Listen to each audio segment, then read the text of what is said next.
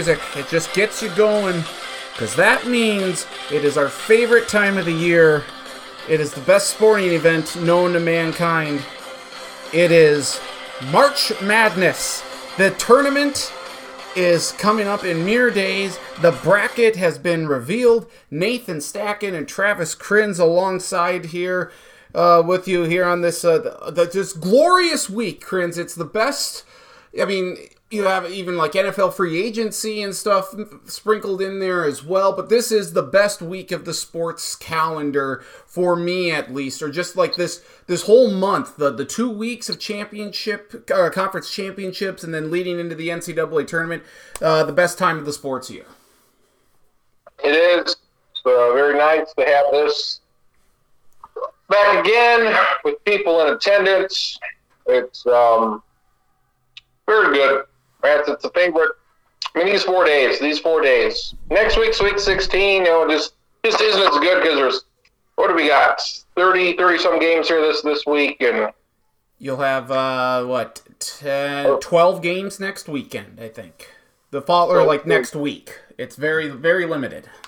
I like this more than the Final Four. I like this more than the Sweet 16 Elite Eight weekend. Mm-hmm. This opening weekend, I like it. Yes. Because there's from 11 a.m. to 11 o'clock at night. Uh, it's it's the best upsets. Fill out your bracket. You follow along. Uh, something crazy is going to happen. You don't know what it is. Mm-hmm. best TV show on the TV. Absolutely, wholeheartedly agree. And we will. This is our this is our best podcast. This is our favorite podcast to do of the year because we go through game by game, give you picks, give you little nuggets of information, help you fill out your bracket. We've done this ever since we did the radio show in the basement at the Student Union, there at the KSDJ studios at South Dakota State. Uh, we've brought it to you here now on the podcast, so uh, this is going to be a lot of fun, and we will get to the bracket here in just a moment. But first, a couple of items that we need to discuss to bring up. Uh, baseball is back, the lockout is done. You must be very happy, very excited, and yet slightly perplexed by what the Minnesota Twins are doing. Yeah, I thought the lockout would last longer. I wasn't too mad about what was going on. Like, get it figured out, whatever. And we're going to get a full season anyway. It's going to start a week later, which is fine, probably for weather. So, in the end, everything worked out fine, and they're back to going, so baseball should be fine. And the Twins, they are they're active. It's exciting, so it's it's good to see them do something. This this new regime has been they've been pretty active. They, they've signed Josh Donaldson. Uh, they, they traded they traded Kenta Maeda, one of their best pitching prospects for Kenta Maeda there a couple years ago, which was surprising. So they've done a lot of they've done a lot of movement. They, they I mean Nelson Cruz was with them for a couple years. He was his best free agent signing they've ever had almost. Yep.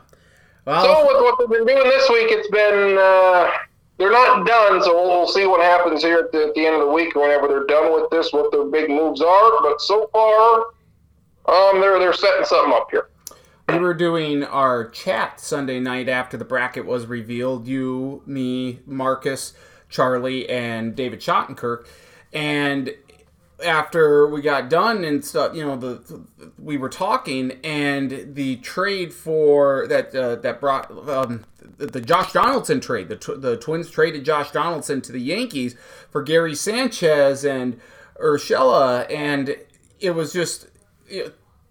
uh, Charlie and I were just watching you and Marcus. It was like you were going through the, the seven stages or like the five stages of grief. Like you couldn't quite understand what was going on. The, the roller coaster of emotions that you were going through with, with this trade was was um was was something else because we we look to you guys as our resident baseball experts and it was just like what the hell are the twins doing and oh they got this guy okay that's not so bad now i see more people thinking that maybe there's something bigger on the horizon that these trades are just the build up to something really massive especially considering how much uh, salary they shedded with Josh Donaldson. But uh, what, what what do you think is going to happen here uh, going forward for the Twins? I think they're going to sign. I don't know. The, the, the big rumor is they're going to sign Trevor Story. Um, I don't know if it's I don't know if that's going to happen or not. They don't really need to make any more moves with the infield or the offense if they don't want to. Mm-hmm. They need, to, they need to get another pitcher at least. I would like two pitchers, mm-hmm. but I'm sure they'll get one more. So they trade Josh Donaldson. That frees up a lot of money, about $50 million that frees up over the next two, three years. They trade a backup catcher I don't give a shit about. They trade the shortstop they got from the Rangers a couple days ago when they traded Mitch Garver away, which I didn't like that at the time at all because I liked Mitch Garver. But he gets hurt. He's injury prone. He's older at 31. So I um, didn't want that much at the time, but I'm, I'm getting that's, that's I'm, I'm okay with it now. So with the with the catching depth, they're going with Ryan Jeffers, who, as a rookie, had a very good year, and last year did not hit very well at all. So he's got to get better offensively. Mm-hmm. So they get Gary Sanchez, who I've liked in the past, big power hitting catcher who is terrible defensively, and will probably spend some time at DH. And he's had some 30 home run seasons, but he also hits uh, hit 204 last year, and is just awful defensively. So uh, he's got to he's got to pick it up a little bit. I mean, he he's not been offensively. He's kind of an all or nothing guy. A lot of strikeouts. He made some home runs, but you know, need to be a little bit more consistent. So he's probably going to be a backup catcher, DH type. Then you get Gio Urshela, who's a fine third baseman. He can maybe play some shortstop. He's he's all right. I got him on one of my fantasy teams. He's he's third. He's fine. He's average to slightly above average, so he's okay. So you look at that. They got you know Miguel Sano could play third if they want. He'll be at first. He'll be at DH. So are they going to make one more big move here to sign a Trevor Story? Uh, it's not going to be Carlos Correa. So is it is it going to be Trevor Story? Doesn't think the Yankees are going to get him. So uh, if they do get Trevor Story, that would be their first ever hundred million dollar contract to a free agent. Uh, Josh Donaldson was their previous biggest at you know, ninety two million. And uh, Josh Donaldson, he was fine. Um, he was injured a bit. He did play like 135 games last year, but he was he was always hurt early in the season, and it took him a while to come back. And he is older, and he has that injury, so I'm fine with them moving on from him, freeing up some space, some salary. So I'm excited to see what they're going to do. Uh, Oakland's been in a fire sale here, getting rid of some guys. I, I think they're going to get a pitcher from Oakland here this week. Very good. Which I'd be fine with. Um, maybe Sean Manaea or Frankie Montas be the two pitchers from Oakland. I would take both of them, uh, or I would be happy with one of them. So that's what I'm looking forward to. Them getting a uh, trading for another pitcher or two because I like Sonny Gray. That he's by far your best pitcher. Mm-hmm. Mm-hmm. And he, I mean, they needed that, and he is. They usually don't trade for that level of a of a guy. So I'm excited about that. I'm excited about Joe Ryan, mm-hmm. last year from Tampa, they got for Nelson Cruz. Think he'll be good. Mm-hmm. Um, so let's see what happens here. I mean, Michael Pineda is still out there. He's been with the Twins the last couple of years. I wouldn't mind him coming back. So yeah, they they've gotten they've gotten a couple of guys now, which is very un-Twins like to be this active, but apparently it, it, it, it's good to see them go out and get some some major league quality guys. Mm-hmm. Uh, at least Sonny Gray. So some of the things with this new CBA include a universal DH. So the NL is adopting the DH now. No more pitchers are hitting. That should be good for the game. That should drive in more runs. It could mean a lot more money for some players out there. Uh, you know, especially like moving AL to NL now. You don't. You're not limited in your position necessarily. Uh, so that's great. And uh, the postseason now is expanding from is it 10 to 12 or 10 to 14? 10 ten to twelve. And uh, what are your thoughts on on the, just? I mean, those are the two major ones to me. We're get, going back to nine inning double headers. We're going, you know, there's no runner on second anymore, which Well, is the runner on they're they're discussing the runner on second. I saw today, which sucked. Like just leave it alone. Let don't just get rid of it. So I, I don't. I hope that discussion doesn't go anywhere. You hope it, they they they stay without it, right? Like get rid of Yeah. it. Okay. We, yep. we don't need we don't need a softball rule that putting a runner at second to start an inning. Yep. Leave the way. So uh, yeah, with those things, uh, so the, I guess the first two teams get a buy, best two records get a buy. So there's going to be one division winner that's going to be in this first round, best out of three. So there's going to be no more uh, 163 one game playoffs. So if you're tied with a if you're tied at the top of, the, of a division, they're just going to go off tiebreakers and who won the season series. So if two teams tie with 95 wins, there's no one game playoff, uh, which kind of eliminates some of that excitement. Mm-hmm. One game playoffs are exciting when it comes to division, not so much the wild card. Yep. That Twins Tigers game, I still remember. It was like one of the best games I've ever watched. There'll be three versus six, four versus five, quick three game series. So you get that, and then you get those top two teams get to rest and set up their pitching staffs. Well, they get rusty. That's, that's an element there. Mm-hmm. You don't need five, four, four playoff teams It was about perfect. You really don't need a fifth. I don't like that. You certainly don't need a six, six playoff team. So I don't like the expanded playoffs. And if they go anymore, it's just a joke. Right? The six is about. That's about it. Any more, then we're getting to the NBA territory, where you're going to get teams under 500 or right around 500 make the playoffs, and you should be you should be, you know, well above 500 most mm-hmm. years to be a playoff team. You just should. Maybe that should just be a requirement. Period. Like we're going to take the top six teams in the in the league, or whoever's above 500. Like like whatever whatever happens first. So like if only four teams are above 500, well then we only have a four team playoff. I think that would throw some intrigue in there as well.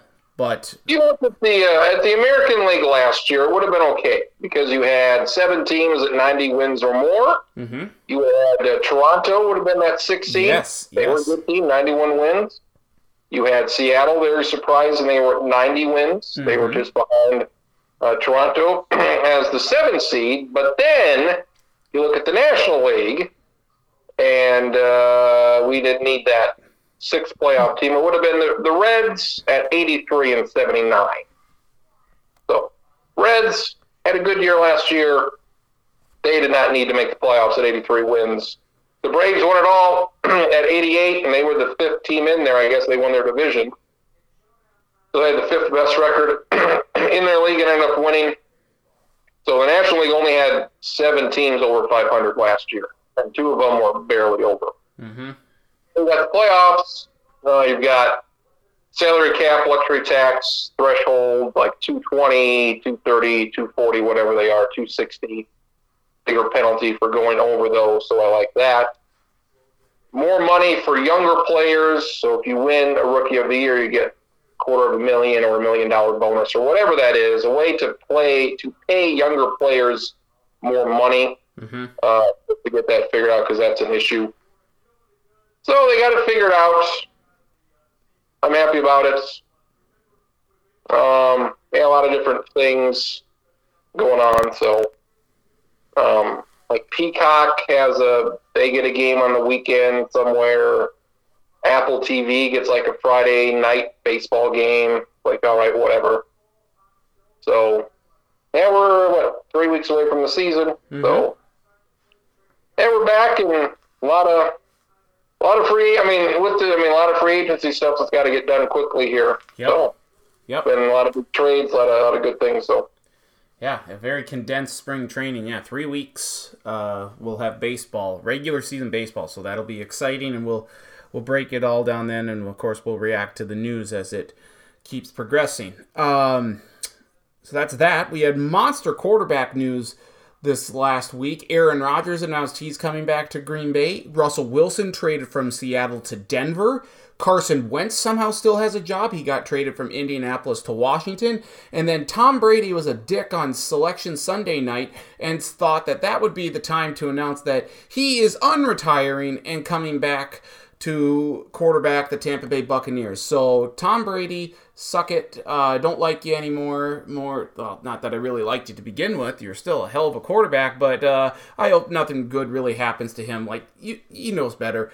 Come on, man. Um, lots of big quarterback news. Oh, Kirk Cousins re-signed with the Vikings, but the I would say the biggest news was arguably Russell Wilson going from Seattle to Denver because now that just makes the AFC West a juggernaut of a division.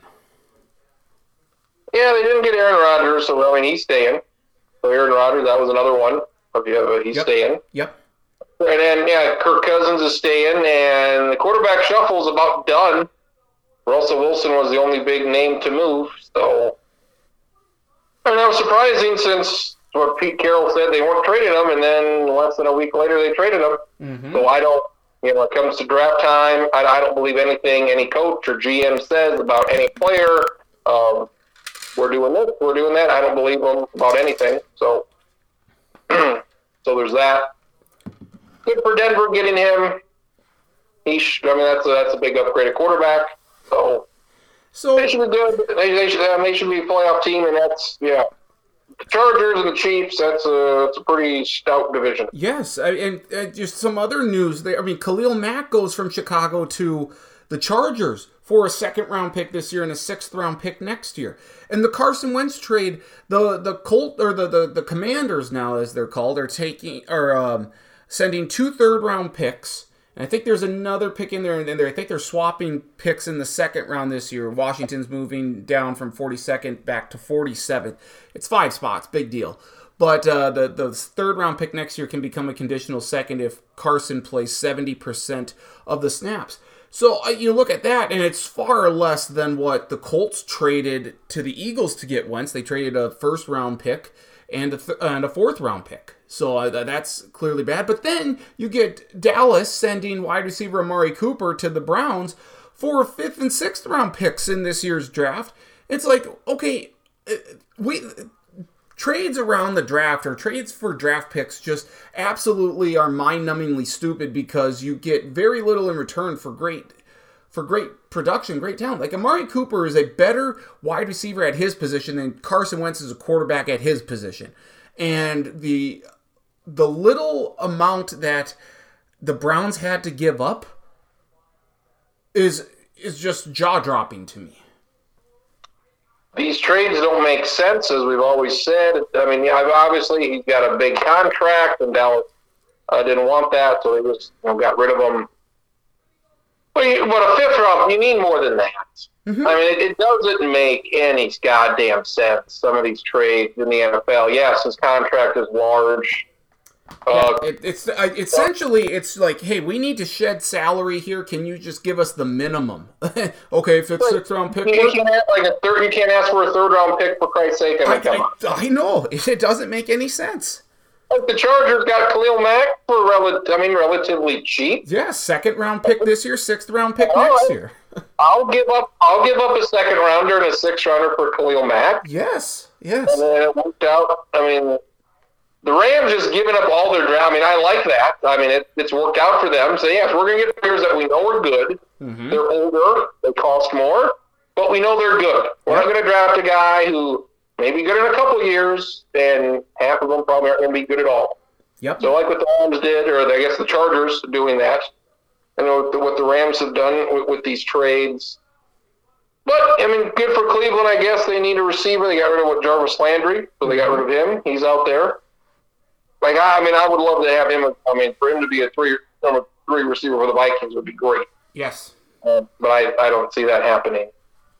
But yeah, some of these trades are ridiculous. You know, if Deshaun Watson goes to Carolina or New Orleans, we're probably gonna have to give up three first rounders for him. Mm-hmm. Uh, Frank went to Pittsburgh. I mean, if, if he's gonna be their starter, I don't know what the fuck.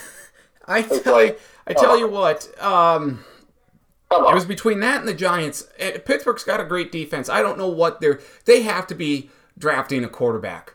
at 20. They have to be. I, I would I would hope so. And then you've got I mean Seattle. Obviously, they're gonna likely draft a guy because Yep. what's his nuts just isn't. Drew Lock is not. No, it's just isn't. He's he's a guy that just he should be a backup or not in the NFL. Same for Frank. He, I mean, he's a backup. He's a backup quarterback. You don't need to make him a starter for any reason.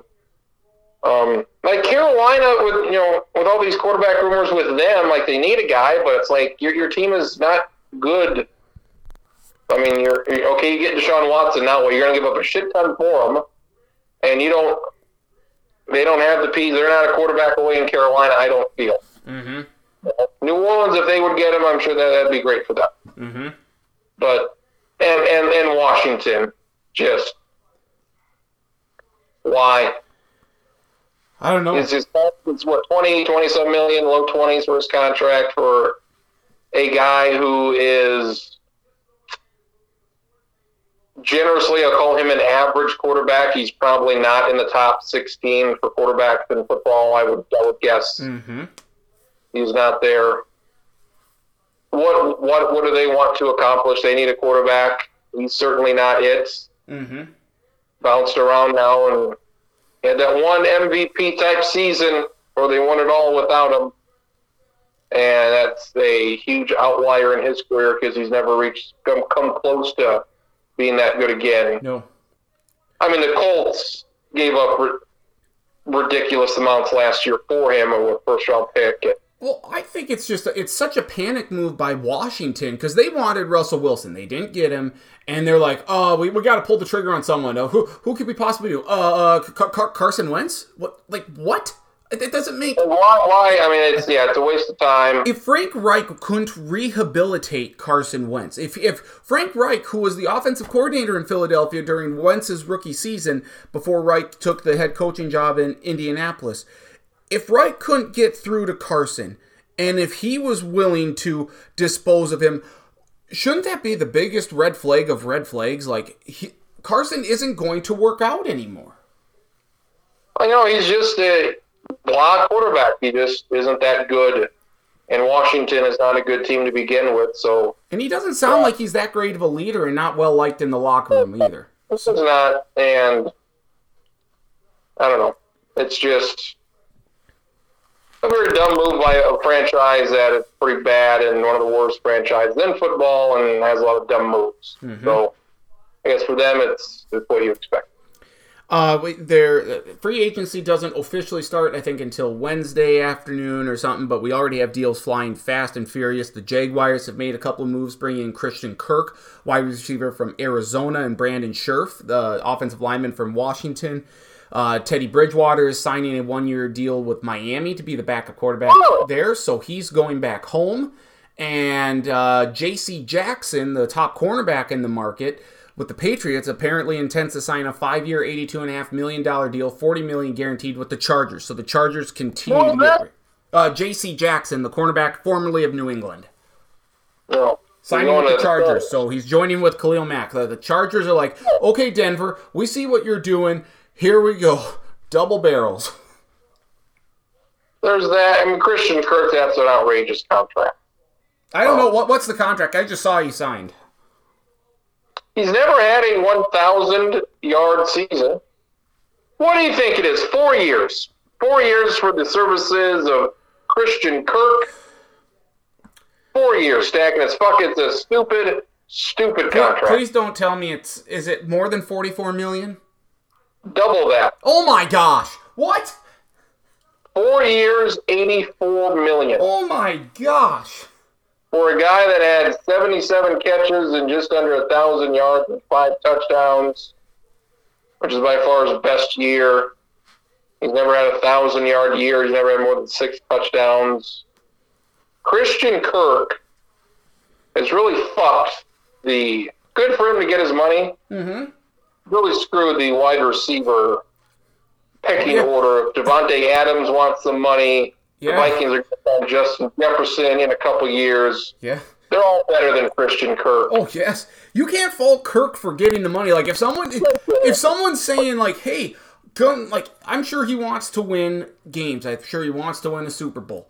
But if someone's going to throw me eighty-eight million dollars and for for services, I, I'm not even worth that close to that much. You're like, hell yeah, where do I sign? Give, sign me on the. Let me sign on the dotted line. Well, good for him, but that's ridiculous. Yep.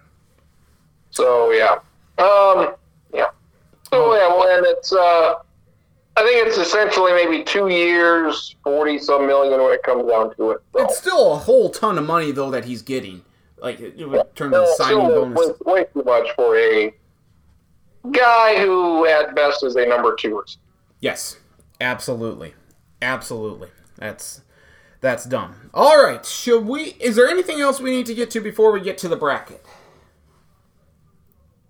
No, Cousins resigned. You did that. Yeah, it's basketball time. All right, let's get right to it.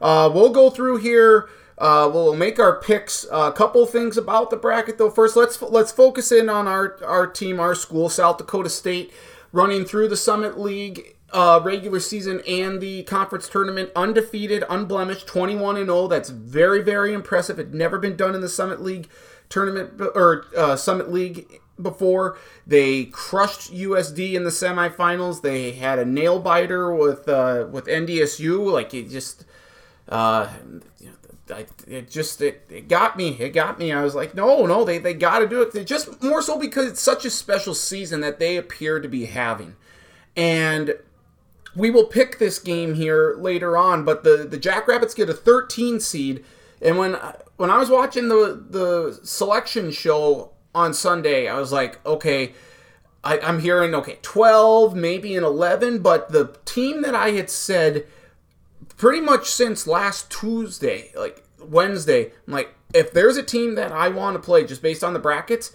give me Providence. I don't want to play Houston. Houston plays too good a defense. Iowa shooting lights out right now with their offense. Uh, it, certainly, South Dakota State could keep pace with them for a little bit, but I would prefer not to have that. Uh, there was um, like UConn in there, sure, fine. Like UConn, go very physical team, but I would prefer not them. St. Mary's slow the game down, very good defensively. That would have been okay. But if you're looking at all like UCLA, hell no, I don't want to touch them at all. Uh, you just look at some of these other teams in here. Uh, who who else? Arkansas, Illinois. I was like, no, no. How how is Doug Wilson going to stop Kofi Cockburn? It's just not going to happen. So the team I wanted was Providence, and we are big fans of Ed Cooley. Uh, we we love him. We, uh, we we talk about Providence a lot. Uh, But if you've watched Providence this year, you know how good they are. They're 25 and 5. First 25 win uh, season in like 30, 40 years for them. They're very, very good. But they play in a lot of close games. They don't really have one big star that takes over. Uh, yes, they're physical, but they can be had, as was evidenced by the fact that Creighton took them out in the Big East tournament by 27. So that was the team that I wanted. So when that 13 seed comes for SDSU, I'm like, how in the hell are they a 13 seed? But when that 4 seed for Providence comes, it's like, yes, it's not the seeding that we wanted or that we thought that the Jackrabbits deserved, but it is the absolute best option, opportunity for the Jackrabbits, I think, to be able to win their first NCAA tournament game, being able to play Providence College. Yeah, it's about the best matchup you could have. I'm not too concerned about the seeding because it's. I mean, this is the team that you would want to play. Yes. Yep. Because they don't have that, you know, that, that Kofi Cockburn or that, you know, Juzang from UCLA. They don't have that one player. Mm-hmm. And so, yeah, I, I like the matchup. I'm picking them to win for the first time ever. Mm-hmm. I think, yeah, it's a, it's a great opportunity for them to actually win a game for once. So we will see what happens. Um, they just don't win these type of games. I mean, when's the last time SDSU won a big game in any sports? Like a game where like like they won it. Holy shit, they won it. Um, the the women's uh round of 32 game a few years back was that Syracuse? No. They beat yeah they beat Syracuse at Syracuse. That was a good win. Because that got Uh, into the Sweet 16, if I recall correctly, where they lost, ended up losing to Oregon in a de facto road game. They end up uh, they beat. Who was it? They ended up beating Miami a couple years ago, I think. Yes, yep. That was a twelve. That was a 12-5 upset, and then they should have beaten Stanford to go to the Sweet Sixteen. Yeah. That happened a couple Um, years. So, so the women have some good wins. Football got to a national title, but Yep. you feel like you know, they they should win more than they do. Uh, and and basketball seems like they always come up a little bit short. And it, it, it felt like the with the Summit League tournament, it felt like the crowds help the women. The women look forward to it. The women thrive off the crowds. Mm-hmm. Well, it feels like the men, it's the opposite. It, it's too much pressure. Mm-hmm. GSU men's basketball throughout the years. Where I mean, that first game against Omaha was ridiculous. Yes. Yes. That they struggled as much as they did. I mean, it's Omaha. It's an eight. Well, uh, look at look at Den- look at NDSU. They were trailing Denver by seven with like three minutes three minutes into the second half. So it's it's it's not something that should happen. Um, and then they go out and beat the hell out of USC the next night, and then they beat North Dakota State because you knew that was going to be close because they're always close. So as far as the matchup is concerned, I think it's great for them to play Providence. I mean, Providence, they're not a four seed. No, they're ranked 15th. I don't think they're the 15th best team in the country. They're they had a good season, one of the best seasons they've had in a long time, and I think they're a bit a bit overrated. Yep. So Well, does it? I'm happy. I'm happy to play. I, I am too. I, I absolutely am. And again, we, we love Ed Cooley. We've talked about him a lot here on the podcast over the years. But this seems to be just the the the best. I mean, they're gonna they're a very physical team, and SDSU is going to have to figure out how to, you know, how to a not foul and b how are they going to get spacing on the offensive side of the floor to get their shots off. Uh, they they got to get out and transition. Uh, Providence is not very good at in transition. SDSU is score a lot of points in that regard. So that's to I think going to be a key. But if we're talking about just like the seedings and stuff, again, SDSU probably should have been higher than a 13. Providence lower than a 4. It, the matchup worked out fine.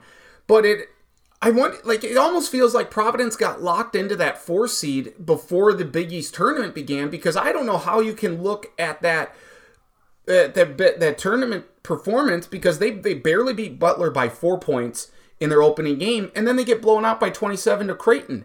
I, I if that didn't negatively impact their seeding, I I have no idea what would. I mean, Tennessee wins. I mean, you look at some of this other seeding here. Tennessee wins the SEC championship, and the SEC was, for my money, the best conference in college basketball this year. Uh, the, the- just the, the the great teams that you have in there: Auburn and Kentucky. And uh, Alabama, uh, Arkansas, LSU, they were all playing at a high level. Uh, Vanderbilt playing really well at times uh, with Scottie Pippen Jr. So for Tennessee to win the SEC and stay on that three line when they arguably should have been a two at worst doesn't make much sense to me. Iowa won the Big Ten tournament and they were a five seed going into the Big Ten tournament. How do they not improve their seeding? So I, I'm very confused by what the selection committee was looking at because to me, those are th- those are some clear examples of teams that just shouldn't have been slotted where they were at and it negatively impacts the overall bracket because I think Tennessee and even Villanova who are in Arizona's bracket should if they're the best 2 and 3 seed why don't you put them down in like the east where Baylor's at? Cuz Baylor is the worst of the 1 seeds or put them in Kansas's bracket. I mean, Kansas has a pretty easy path to the to New Orleans in the Final Four if we're ranking the the four paths of each of the one seeds. I, I just thi- I, I don't understand it. I really don't. There's a couple teams where you could maybe, uh, you know, Iowa being a four, maybe drop Providence down to a five. Wisconsin has a three. That's that's plenty high for Wisconsin. Twenty-four to seven. Alabama, I don't like Alabama at all. I don't think they're very good. They're a six seed at nineteen and thirteen. What's what's the hard out about Alabama? I cannot. I, I, I've never remembered a, a six seed with thirteen losses before. Mm-hmm. I don't remember that. So there's a few of these seeds that are a bit messy when you look at it. So, like Auburn has not played well here for a while. Like Tennessee's on the on the trajectory up. Auburn's on the way down. Tennessee's a three seed. Um, I don't know. It's there's there's a couple there that you look at. It's like, eh, maybe you change it. And, and, and I've heard some people say that the Sunday games don't matter, which I don't believe because there's what five or six games on Sunday, and it's not that tough to come up with the bracket and adjust as needed. Mm-hmm. Okay, Tennessee played A and M. If A and M wins, they're in. If they don't, they're out. Tennessee got them as a three seed. If they win that game, it shouldn't do much for them because A and M is not a tournament team. If they lose, you probably just keep them where they're at. So that shouldn't change much. Iowa and Purdue, you, winner of that game shouldn't matter a whole lot as far as. I mean, it, it's just one game. Like if Purdue wins that, are they a two seed now? Yeah, I, I don't know. yeah, potentially. I mean, the, the, the, coming up with a bracket based on the results of five games on Sunday should not be that difficult. So, But doesn't it seem like the committee kind of just gave the big old middle finger to Tennessee and Iowa, and you know, for the for their championship wins? Like Tennessee, you move them to a two. Who do you move off? I would move off. Auburn, Villanova, I would say either. I would say Duke. move off Duke. Twenty-eight and six, Duke. Or I feel like if Duke would have won their won the ACC, maybe they're a one seed. Maybe they get in there instead of Baylor. Mm-hmm. Duke would have been twenty-nine and five. That would have been the third best record in basketball. So I don't know what you do with them. I would have said either you would move off Duke or Kentucky. Yeah, maybe even Villanova. I think Auburn was going to be a two seed regardless. This is a year where there's not. I mean, it's, it's a very weak year top. Mm-hmm. We'll get to Arizona. I mean, people like Arizona, I picked them to go way too far. I may have to redo this bracket here because one of those things where do I think Arizona's going to the championship game? No. Do I have them there? Yes. Do I feel good about it? No. But who who else is coming? I mean, is Tennessee coming out of that? I love Loyola Chicago as a 10 seed. Mm-hmm. It's so difficult, and ultimately it doesn't matter. But I don't know. It's it's. I mean, you got Kansas, you got all these teams that disappoint, and it's all about okay, who's going to pull the upset off? And if you don't know, then you just stick with with with with chalk Yep. because there's going to be upsets. And that's the great thing about it. And the thing is, we have no idea who it is. And if you if you pick, pick that upset and it doesn't happen, then you're pissed off because you're like, oh fuck, I I picked Loyola Chicago to the Elite Eight and they didn't even win a game. Well, Mm-hmm. Meanwhile, if you pick Arizona to the Final Four, everybody else is as well, so it's not as bad. Yep. Um, looking at some of the the teams, looking at these play-in games, uh, you get Indiana against Wyoming. Thrilled that Wyoming's in there. I I've talked about them at a few times throughout the the the year about how I think this team could make the tournament. Uh, it's uh, uh, Maldonado is very very good. Uh, they got. Um, I think his name is Jeffries. He can shoot threes really good. E, uh, Graham Ike uh, can just eat up boards. Uh, so that's I think a, an interest. They struggled down the stretch, but I think Wyoming playing an Indiana team who arguably probably shouldn't be in the play-in game given what given their performance in the Big Ten tournament, thinking that maybe. Uh, you know, that should have been Michigan in there. Instead, Michigan isn't even one of the last four teams in. That doesn't make a whole lot of sense to me, but you that's one of your play-in games. You have then Rutgers against Notre Dame, and Notre Dame arguably should be out of the tournament given that I think they were two and eight in quad one games this year, and their net rating was like among the lowest out of any of the the at large teams, or maybe lowest ever to get in. Uh, Dayton was the first team out.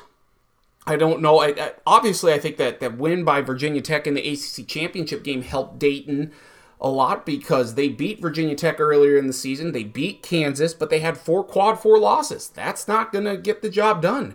And then uh, Texas A&M, who made this miraculous run to the SEC championship game, was the fourth team out. I think a lot of people, myself included, was was going to have them in the bracket, and they weren't relatively even close. So at the end of the day, bubble teams have put themselves in this position, so they have no they have no one to be upset with.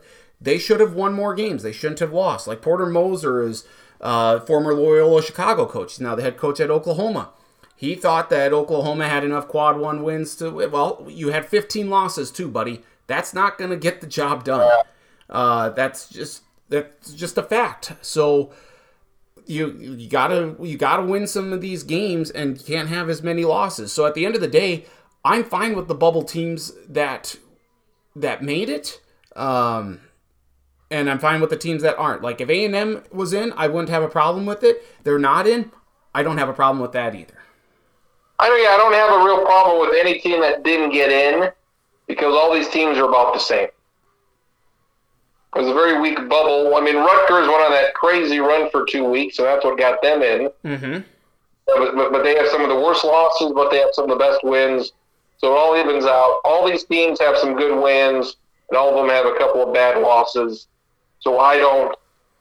Yeah, for me, there, there, I didn't go through it. I haven't gone through it in, in a while to say to give my who I think should be in or out, but I really don't have a huge problem with any team like maybe Rutgers because their their net was bad. It was like what 70 Mm-hmm.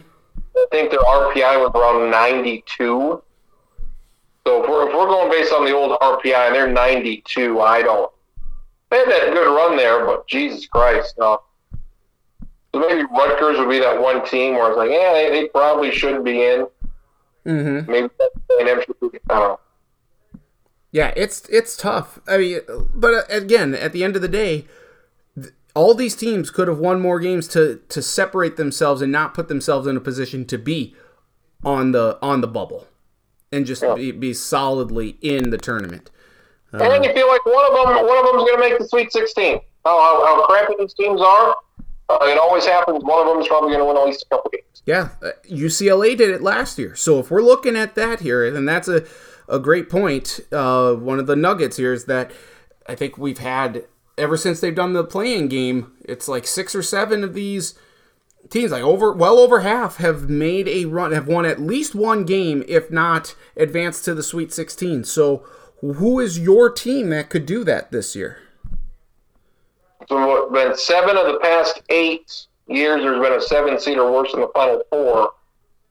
Are you asking me for a play-in game winner? Yes, like who who of the play-in games do you think has the best chance to make a Sweet 16 run? Indiana. I'd say whoever. I mean, St. Mary's. I think that. I mean, I was. If it wasn't going to be Providence, I was hoping SDSU would play St. Mary's.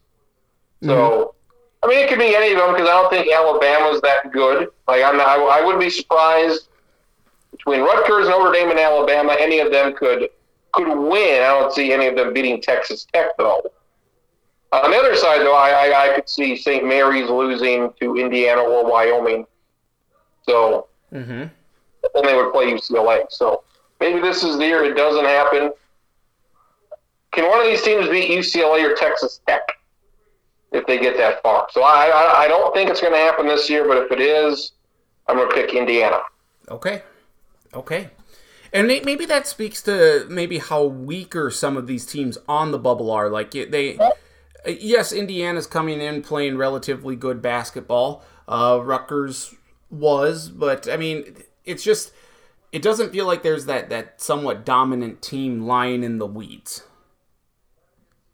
No, like I like Loyola Chicago. They're a 10 seed. That's mm-hmm. who I like. If anybody's going to make a, run as a 10 seed or, or higher, mm-hmm. that's who I like.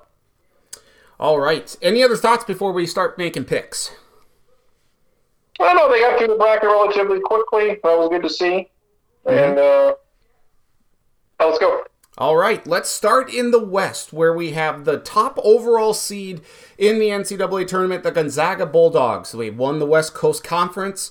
Uh, they have Chet Holmgren, they have Drew Timme, they have Andrew Nembhard. They have, I mean, it's essentially they lose a lot of players like Jalen Suggs from last year, and it doesn't matter. In fact, it, some people think they might be better at least inside just because of the presence of the unicorn Chet Holmgren. Uh, they take on the 16 seed Georgia State out of the Sun Belt. Now, here's where we tell you that only once ever has it happened that a 16 seed has beaten a one seed. That was UMBC against Virginia back in 2018. It's not happening here. Gonzaga wins this game. Yeah, they're. Um, I mean, they were the favorite to win it last year. They should go a long ways. So, um, yeah, they uh, they lost to Duke. They lost to Alabama. They lost to St. Mary's late in the year. So, yeah, they're they're a very good team. Chet Holmgren, a very odd-looking human being, but a very good basketball player. So, yep, Gonzaga. They should go a, a while here. Yes, they should. The 8 9 matchup here is Boise State against Memphis. Memphis uh, rallied after being downtrodden for much of the season. Penny Hardaway got in a scuffle with some media members and stuff. Well, you know, he heaped all the pressure on himself with all these recruits that they were getting, uh, like Emoni Bates or whatever, former Michigan State recruit. He's at Memphis, but Boise State, they they really like to play it slow. Uh, slow the game down, defensive, grind it out. Uh, I, I'm, I'm going back and forth between this one because I, I think Boise State's defense is going to give Memphis some troubles. If it's a high scoring game, Memphis wins. If it's fairly low scoring, I think Boise State wins. I'm leaning towards Boise State here, though. All these eight nines, I have no idea. I picked Memphis. Okay. Memphis seems to be playing well at the moment. Mm-hmm uh, are struggling. At the start of the season, you're like, fuck, they might not even make it. Mm-hmm. But they rattled off some wins, uh, you know. So I think, uh, I mean, they beat Houston a couple weeks ago. That's a good win. Mm-hmm. Well, I'm, I'm going to go with Memphis. But if it's Boise State Gonzaga, that'd be great. Either way, um, I'll go with Memphis we look at the 12-5 matchups here uh, we have in the west we have UConn as the 5 seed against the 12 seed new mexico state now i really like new mexico state they got a guy named teddy allen who uh, scores almost 20 points per game they can shoot uh, threes at a fairly high clip UConn goes through scoring drought somewhat frequently during uh, games they play really good defense they have a big guy inside I, I, again i don't know what his name is. I can't remember off the top of my head, and my screen's not working. So, uh, UConn, I think. Big guy inside. Yeah. Uh, it's like yeah, Shababo. I mean, it's it's a it's. Adama Sanogo. Sanogo, yes, thank you. Songo averages fifteen and nines. He's a big. Is, as somebody would say, he's a big bastard. I don't know who says that, but uh, I like him already. Um, I this would be, I think, the 112 5 upset that I could pick. I, am kind of leaning towards New Mexico State right now. A uh, little iffy. Maybe I, uh, I'll, I'll just go with UConn right now, but I'm I'm I won't. I may switch it to New Mexico State here. Yeah, I, I would pick UConn, but again, this would be a, like a 12-5 upset you could see because I don't think UConn's a real strong five seed. So I, I would be okay with New Mexico State winning this one, but just just to stay on the safe side, I'll go with UConn. Arkansas, the four seed against Vermont, the 13 seed. You know how much I love my Vermont Catamounts. They can score really good. Arkansas doesn't shoot the ball all that well, but they can really run. Uh, they've started to play some better basketball here down the final weeks of the the season. They lost to Texas A&M in the SEC tournament. Oh well. This is going to be tough. I think if Vermont, they, they got to, Arkansas cannot fall behind early. Last year they fell behind early to Colgate. Uh, remember, that was the, the, the one that everyone's saying, like, oh, look at Colgate, the 14 seed. They could take down Arkansas because they shoot threes really well. If Arkansas falls behind to Vermont early, I don't know if they can come back. I'm taking Arkansas, but this is one I'm very leery about. Taking Arkansas as well. Oh yeah, Vermont looks like they got a good offense. So there will there, there will be upsets. I will take uh, I'll take Arkansas. Alabama against either Rutgers or Notre Dame. If it's Rutgers, I'm taking Rutgers. If it's Notre Dame, I'm taking Bama. Mm, that's what I'm, I'm undecided on. So you like Rutgers to win if they win? Yes, I, I, I like Rutgers to beat Notre Dame, so I think I'll just take Rutgers over Alabama right now. Yeah, that sounds about right. I really uh, think that the West has the best chance to have the most double-digit seeds win.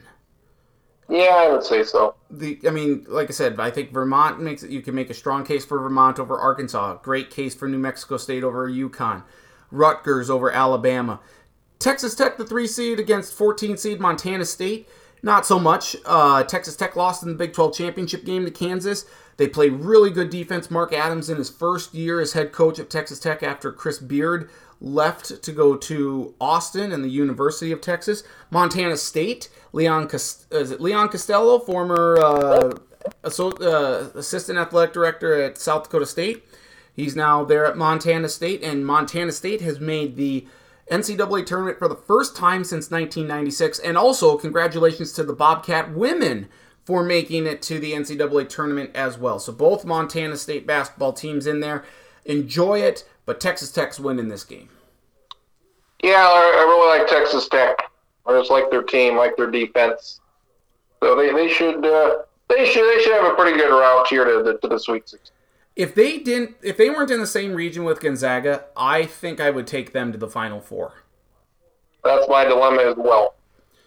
Uh, the 7 10 matchup Michigan State against Davidson, the 10 seed. Davidson, runners up in the Atlantic 10 tournament, lost that thrilling game to Richmond. They shoot threes really good. Uh, Michigan State, you just don't really know what team you're going to get. And normally, you always kind of side with uh, Tom Izzo to make Michigan State uh, have a lengthy run in March. They they had a couple of upset wins in the Big Ten tournament, or at least one, you know, beating Wisconsin. I'm leaning towards Davidson here, though. I know that they, interestingly enough, they are 0 4 in NCAA tournament games since Steph Curry left.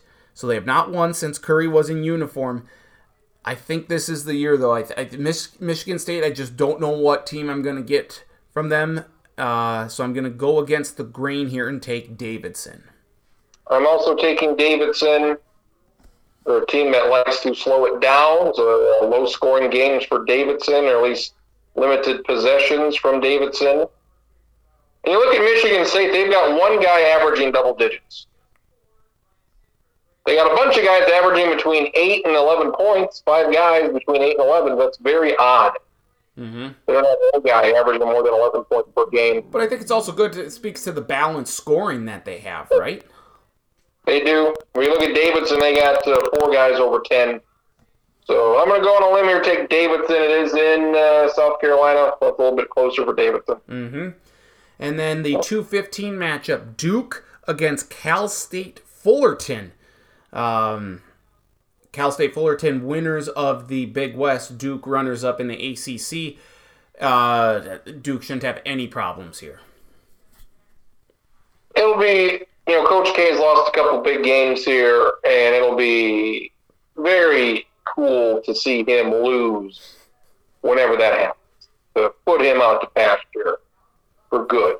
So that'll be exciting because I don't think they're winning it. So whenever Duke loses, that's a great day. And I think we're going to have a great day coming up. Probably won't be against Fullerton. So Duke, Duke with the win. Duke has lost as a two seed before to 15 seed Lehigh. They've also lost as a three seed to uh, 14 seed Mercer in the past, but I don't see it happening here. Uh, do we want to just keep going through the first round games or stay in the West uh, region, just play it out to the Final Four? Uh, play it out with the West. Okay. Uh, so I have Gonzaga against Boise State. You have Gonzaga against Memphis. It doesn't matter who Gonzaga plays. The Zags are going to win. I'm taking Gonzaga to the Sweet 16. Yeah, well, I'll take Gonzaga to win. Uh, this next one, uh, complete toss up as far as I'm concerned. I'm taking Arkansas over UConn because I think Arkansas's got a better chance to be in this game than UConn does. I'll take Arkansas to the Sweet 16, but this is where I could really see something else happening. It just it, it's a bizarre scenario. Stay on the safe side, pick Arkansas because I think they'll at least win their first one. So yeah, I like Arkansas. I don't like either of these teams. So this this works out well for Gonzaga. The one thing that we need to make note of here, though, is that these games are being played in Buffalo. So that's uh, obviously very short distance from UConn and Vermont. So Vermont's going to have a heavy home court presence against Arkansas. Um, and if they have that home court presence in the second round, if they play UConn or New Mexico State, that could propel them to the Sweet 16 as well. So something to keep yeah. note of here. Uh, Rutgers against Texas Tech. Uh, Texas Tech, too good on defense. I like uh, Texas Tech. Yeah, I think it's pretty easy draw for them. I like Texas Tech. Kevin Obanor, former Oral Roberts uh, stud from last year's Sweet 16 run, is on Texas Tech. So that's interesting note there. And then Davidson against Duke. Uh, does Davidson have it in them to take down Duke and reach the Sweet 16? I'd love to see it. I'm taking Duke, though. I'm taking the safe route. Yeah, I'm taking Duke over David. All right, so right now we kind of have chalk uh, in the Sweet 16 here in the West. One versus four, Gonzaga against Arkansas. I like the Zags to win this one pretty easily. I do Gonzaga uh, West. Where are these games at? Uh, San Francisco. Go Gonzaga. And Duke against Texas Tech.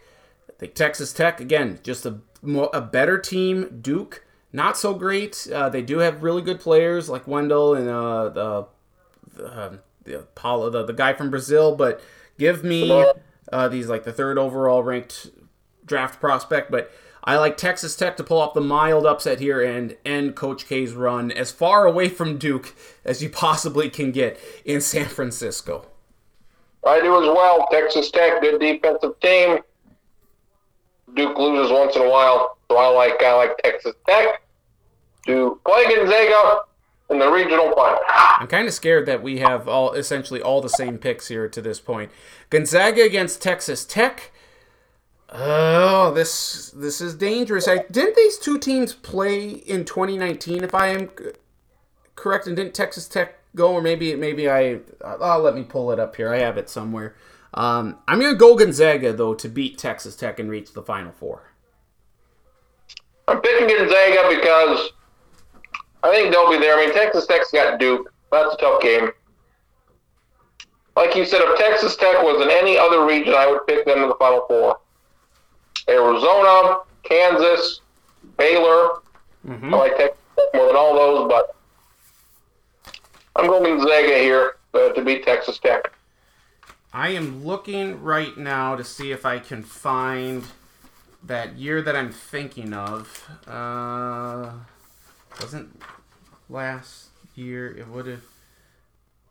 No, it was. It was 2019. Yup. It, uh, Texas Tech beat Gonzaga to reach the Final Four, the Final Four that we went to. So, um, it's not an unheard of matchup. They're they're familiar opponents with one another, but I will take the Zags there uh, to advance out of the West. Me as well. Well, we got um, pretty much the same. Only thing we disagree on is uh, Memphis, Boise State. Yep. Yep, that's exactly right. Uh, let's stay on the left and go to the east. The weakest of the one seeds, Baylor. Uh, only weak because they've lost some guys due to injury. So take that for what it's worth. Uh, they take on the 16 seed Norfolk State winners of the MEAC. Uh, Norfolk State did pull off a big upset as a 15 seed was that about 10 years ago, a little bit more than that, when they took out two seed Missouri. I don't think they're taking out one seed Baylor here, though. I like Baylor. Yeah, I got Baylor winning this one. 8 9, throw a dart at the board, hope it sticks. North Carolina against Marquette. Shaka Smart and his Marquette squad really exceeded expectations this year.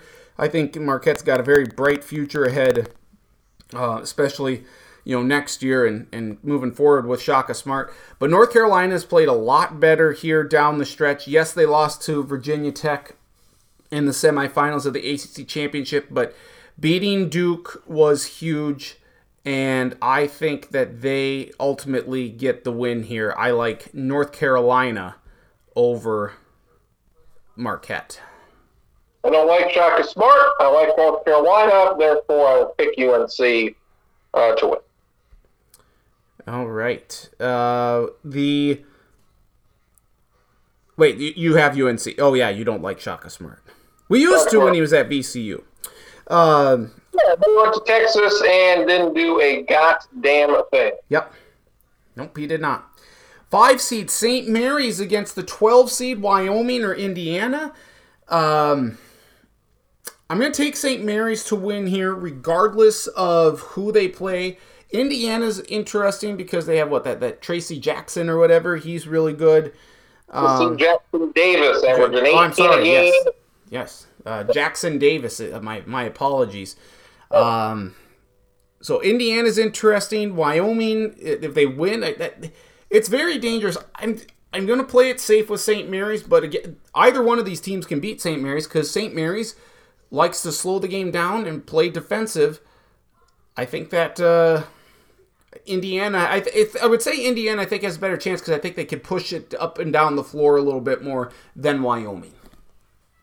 I'm taking Indiana. See if they can win here. Whatever the hell they play. Um, I, I, I'll take Indiana. I mean, they, they had a very good run here. They lost to, uh, to Iowa by three in a great game Saturday. Uh, they beat Illinois last week. Uh, they, they beat Michigan. They lost to Purdue by two. They lost to Rutgers by three. So even their losses here the past couple weeks have been close. So I like I like Indiana to, to yeah that'll, that'll be a 12-5 upset. All right. And if, if it's Wyoming, I don't know. Maybe I'll pick St. Mary's. Uh, four seed UCLA against 13 seeded Akron. UCLA has battled through some injuries this year, but it's essentially the same team. You got Johnny Juzang. You got uh, uh, Jaquez, you got what? Jamie Jaquez Jr. Yes. Yep. Jamie. Uh, Jaime Jaquez. You got um, you get Tiger Campbell. yes. Tiger Campbell. Uh, give, give me give me more names. Um, Yeah, they, they made a hell of a run last year. What a great game uh, between them and Michigan State in that opening uh, little bit right there. mm-hmm. So, I mean, they, they beat Arizona this year. Everybody loves Arizona. So, yeah, I'll pick UCLA. Uh, then as we move down here in the region, Oh, uh, Akron has a guy. His name is Ali Ali. Ooh, fantastic. He averages 14 points a game, their leading scorer. A very good three point shooter. Look out for Ali Ali. All right, very good. Uh, Texas, the six seed against Virginia Tech, the 11 seed. Virginia Tech playing very good basketball right now. They wouldn't be in the NCAA tournament had they not won the ACC championship. Even if they had made it there, they wouldn't have gotten in. That's how low the committee thought of them, giving them the 11 seed. Aluma, a very good player for them. Uh, I I think Texas is just Texas has been very underwhelming in year one under Chris Beard, and I don't expect that to continue. I think they, you know, as he gets the the right guys or the, the recruits in to fit his system, I think they will be okay. I'm going to go Texas here, but I don't say that with a great deal of confidence. This should be a lower scoring game. These are two of the more slower paced teams in uh, in college basketball. I don't like Texas, so I'm going to ride the hot hand, and I'm going to go with Virginia Tech. Purdue, the three seed against Yale, the 14 seed. Yale, a very good team out of the Ivy League. They took down top seeded Princeton. Uh, they, they've been in the NCAA tournament here a few times. Um, they, they're viable to, to beat Purdue here. Uh, Purdue's got uh, Ivey, very good player. That uh, Edey, he's the big, tall uh, son of a gun, what, seven foot four? But Purdue struggles on the defensive end, which you probably shouldn't have if you have a guy who's seven foot four. Purdue's, I think, going to be had at some point in this tournament here. We saw them lose to Iowa in the Big Ten championship game. Yale could do it, but I, I, I'm not pulling the trigger here on the Yale upset. I think Purdue is in a close one late and then eventually pulls away. Very good offensive team for Purdue. Uh, they should have no trouble with you. Show me something, Purdue. At least, yeah, I mean, if if you play Kentucky and lose to Kentucky, no shame in that. Purdue at least get to the Sweet 16. Here's the I think the most intriguing first round matchup here. We and it, I hate that the committee has done this, pitting two mid majors against one another because that means we might not we could have two potential Cinderellas here if they weren't playing each other. unfortunately, that's not going to happen. Murray State, Murray, 30 and 2 on the year, winners of the Ohio Valley Conference against San Francisco at large from the uh, West Coast Conference. West Coast Conference is the conference that Gonzaga's in, and this was the best year that they've had in a long time. And uh, San Francisco is making it to the NCAA tournament for the first time this century. I think the last time they were in was 1998. Um, they have a lot. They have some good players. They have a guy from Ukraine, and I can only imagine what he's going through right now. But um, I certainly I think uh, you uh, San Francisco can hang around in this game, but Murray State's just so good. KJ Williams is fantastic. I like Murray State here to win this game. Yeah, I'll take Murray State. Um, San Francisco at least has played some teams here recently. Murray State hasn't played anybody mm-hmm. in, a long, in, a long, time. So like San Francisco's played St. Mary's and they, they beat BYU. And, BYU, they, they're not in this. Are they, they are not. Nope. they got a beat BYU. They, they lost to Gonzaga uh, in, the, in the champion or the uh, the semifinal. So um, yeah, it sucks that they, that they play each other, but um, I'll, I'll take Murray State. I'm pulling up here the, the roster for San Francisco here because I just want to uh, share like some of these guys that they have. Um, what a, I mean, I have never, I have never seen a roster of names like this. I, I these names are ridiculous. Jamaree Bouyea. And that's the guy, he's their star player. He is the, the best player that, he shoots very well. Khalil Shabazz. Yes, he's he's their second best player. Shoots very well. Yehan Masalewski. The guy from Ukraine. Malasky. Gabe Stefani. Jillian Rishwain. Uh, v, I don't know what his first name is. V. Markovetskyy. He's a seven-two sophomore who uh, oh, doesn't play. Oh, I'm sorry. Yes, uh, uh, Volodymyr Markovetskyy. He's the guy from Ukraine. Excuse me, not Masalewski.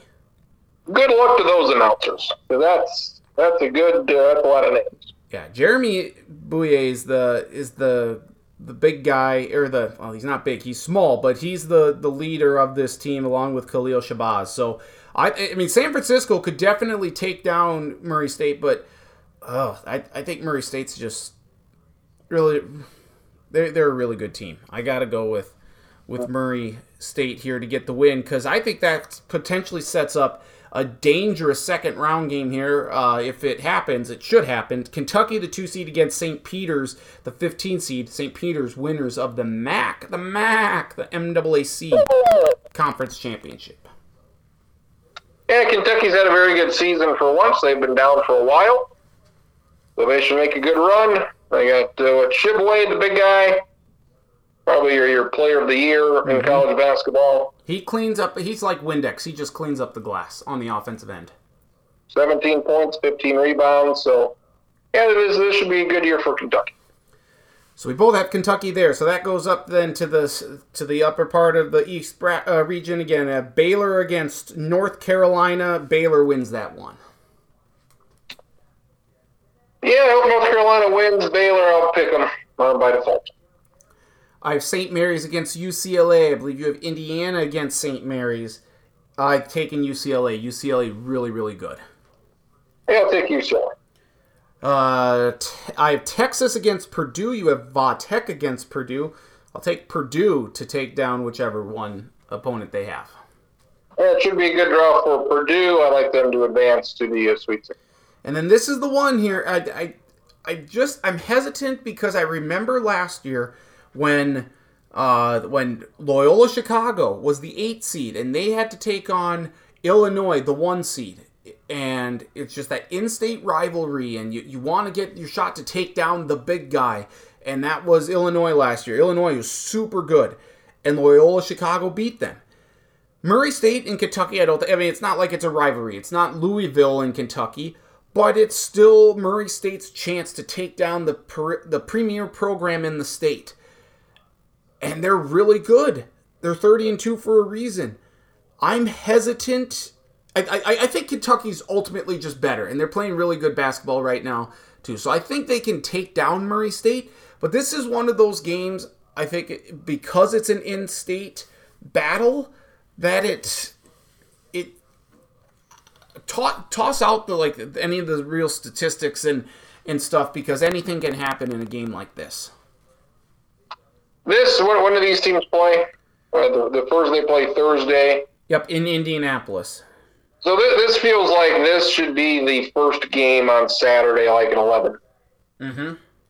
This should be a, the, that that standalone Mm-hmm. because this is uh yeah this is probably one of the one of the better games on Saturday. So I will take Kentucky, but I would uh, I would like to watch that game. Yes, absolutely. Uh, Sweet 16 then. Baylor against UCLA. Give me UCLA to make a run past Baylor. I don't- I don't think I've ever redone a bracket before. I, I did it this morning. With these Baylor injuries, yeah, I've got Baylor here. And UCLA should make it, but yeah, I, I got to look more on these Baylor injuries. What's going on? I mean, UCLA was in the Pac 12 championship game and only lost to Arizona. And they were up by 12 over the Wildcats there at one point.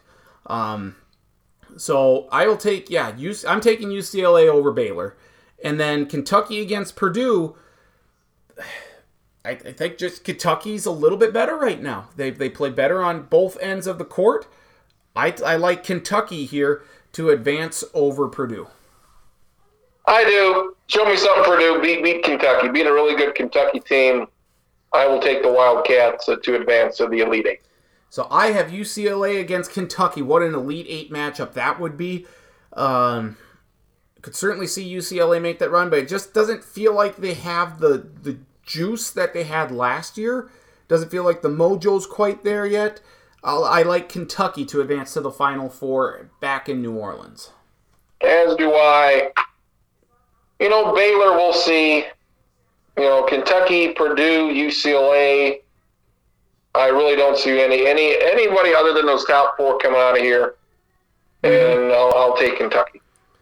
I would agree. I think it. Yeah, this is one you don't see a lower. I, I guess Murray State would be that seven seed that I could see making that run. If if we're going with a seven or a lower seed here, I, I would say it's Murray State or San Francisco. I think the winner of that game makes it to the what has the, the best chance out of any team seeded seven or lower to reach the final four. I think Virginia Tech. I mean, you know, they're they're hot right now. If they could beat Purdue, see what Virginia Tech got go got have, have going on. Okay. That's a good. That's a great point too. So we're we're essentially we're very close to the I, identical here on the left side of the bracket. Let's go to the upper right in the South region. We have Arizona against the play-in game winners of Wright State with Nagy. Nagy, Nagy made the fucking tournament again. Good job for Nagy. and Bryant, winners of the Northeast Conference. It's the first time Bryant Bulldogs from Smithfield, Rhode Island, has ever made it to the NCAA tournament. They have some good players. Uh, Peter Kiss is his name. He's a he's a guy to watch out for. He's very he's he's kind of an animated fellow, but he is good. Um, I I don't know though. I, I was a little surprised to see Wright State as a 16 seed. Not gonna lie.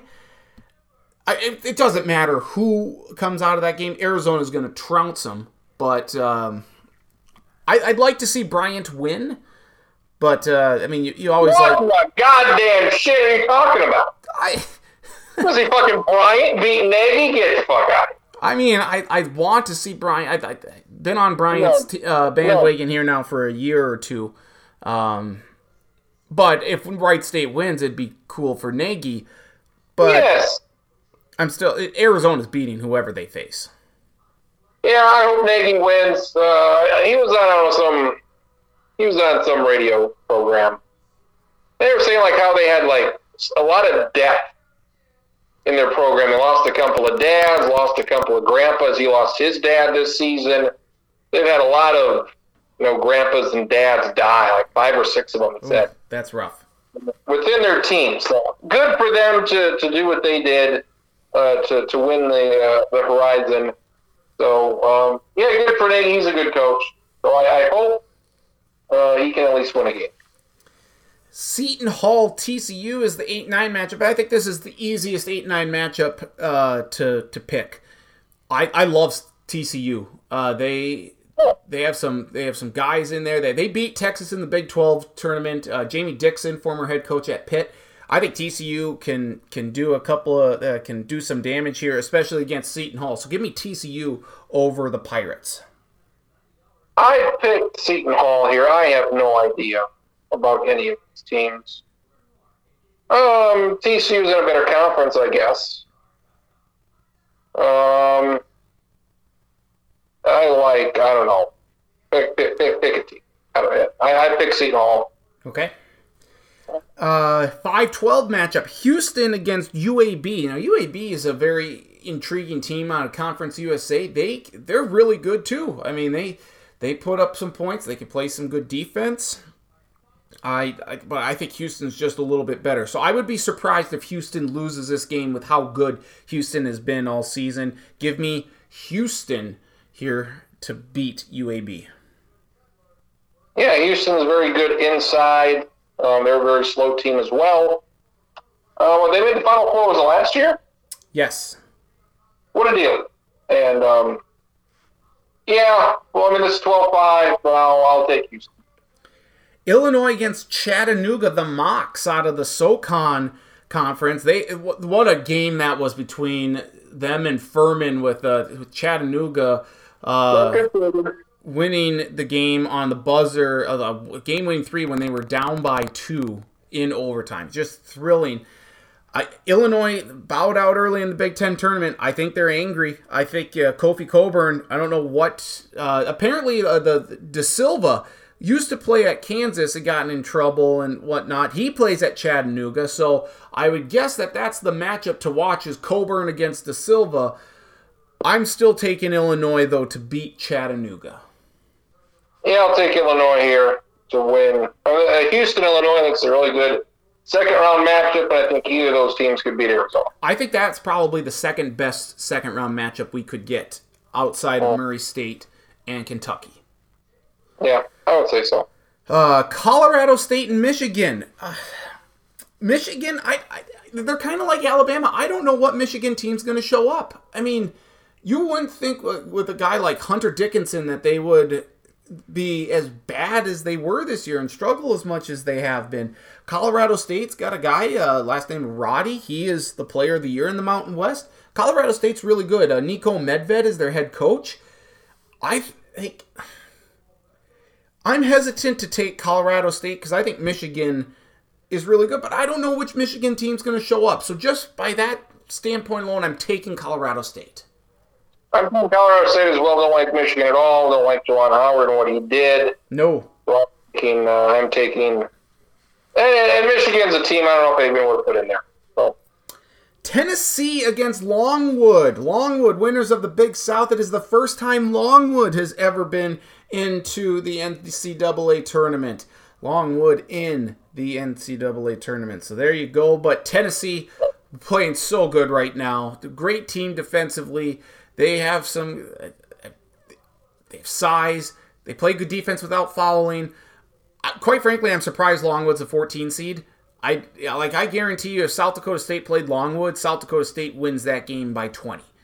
I think they're just that much better than Longwood. So I'm a little surprised at the seeding here on that. Give me Tennessee in a rout. Yeah, Tennessee playing good. They won seven, eight in a row. They should, they should win this one fairly easily. Uh, the way they're playing right now. 8 9 matchups are always difficult to predict. 10 7s, also difficult to predict. And, you know, it seems like the 10 seeds are kind of getting the upper end on the 7 seeds here lately. And I look at all these 10 7 matchups, and I don't see one that's any more of a slam dunk than Loyola Chicago beating Ohio State. Ohio State's not very good right now. EJ Liddell, eh, fine, he's a good player. But uh, you got Loyola Chicago, Henderson. It, yeah, just Loyola Chicago, their style play, I like it. They're they're gonna roll Ohio State. I don't know about roll. I picked them to win, and they're my uh, Cinderella here. So I, I will take uh, Loyola Chicago beat uh, to beat Ohio State. And then we have Villanova against Delaware. Two teams I think separated. Their campuses have to be separated by like what 30 miles, maybe 40, something. It's very close. They're crossing the Delaware. Villanova. I love Jay Wright. I love Collin Gillespie. Villanova was lucky to win the Big East. Uh, I don't think they have any problem. No, Pennsylvania to Delaware. I mean, Pennsylvania to Delaware is like four hours away. Is it really? Yeah, it's. Oh, no, correction, correction. No, you're right. Philadelphia to uh, Delaware. Yeah, it's um, yeah, it's it's it's it's not a long distance. I like Villanova here to beat Delaware here, and I think it'll be very convincing. Yeah, it's, you know, I don't know where the hell Delaware's at. On, Uh, on they the- are in, uh, uh, is it Newark or no, uh, Wilmington? Wilmington, I think. No, no, Newark, Newark, Delaware. So there, I mean, it's a hundred miles, fifty miles somewhere, like fifty miles away. Well, yeah, it's close. Uh, Villanova, show me something you won. Uh, did they win two national titles or one? They have, beat they won two. They've won two. Jesus Christ, they beat North Carolina. I have no idea what they beat the other time. Um, Let's find out here. good, good for them. Uh, they should beat. They should win here. Let's find out who Villanova beat. Of course, yes, they beat North Carolina uh, the one year. Uh, let's see. We got uh, Michigan. They beat Michigan in 2018. They beat Michigan. Yes. Yeah, they did. Yeah. That is that. Uh, okay, we're getting it back up here. All So right. We are All right. again in agreement, except for the eight nine. Yeah. Yes. Again, but it's very, very in unison right now. Uh, the one I have so Arizona against TCU. I think it could be a little bit of a closer matchup than people think, but give me Arizona to win. Arizona State. Oh, don't see these two teams beating Arizona. Arizona. Uh.